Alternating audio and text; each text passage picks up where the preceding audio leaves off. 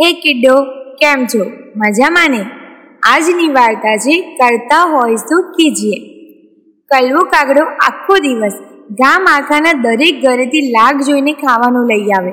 પછી નદીને કિનારે ઝાડ પર બેસીને નિરાંતે ખાય. તે દરરોજ બગલાને માછલા પકડતો જુએ. ક્યારેક બગલો કાગડાને નાની નાની માછલીઓ ખાવા માટે આપે. થોડા દિવસોમાં કાગડો અને બગલો ભાઈબંધ થઈ ગયા.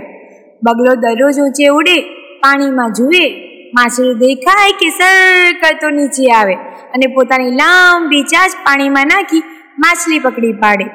બગલાને મોટી પાંખ, લાંબી ચાંચ અને જોર ગણો એટલે સહેલાઈથી તે આ કામ કરે.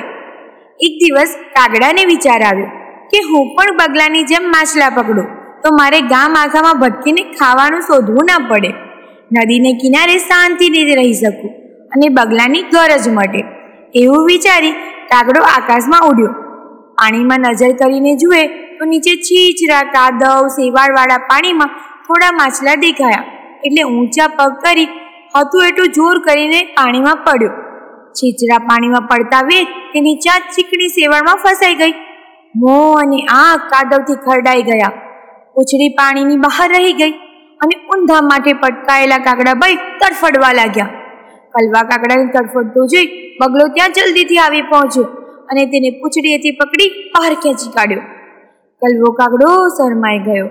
બગલો જતા જતા કહેતો ગયો, કરતા હોય સો કીજીએ, ઓર ન કીજીએ કા? માથું રહે ऊंचा रहे बेपग कलवा ऊंचा રહે બેપગ તો મિત્રો કોઈનું આંધળું અનુકરણ ક્યારેય ન કરવું જોઈએ એ મૃત્યુનું કારણ બની શકે છે કેમ મજા પડી ને તો આવી જ વાર્તાઓ સાથે જોડાયેલા રહો સ્ટે ટ્યુન ગુડ બાય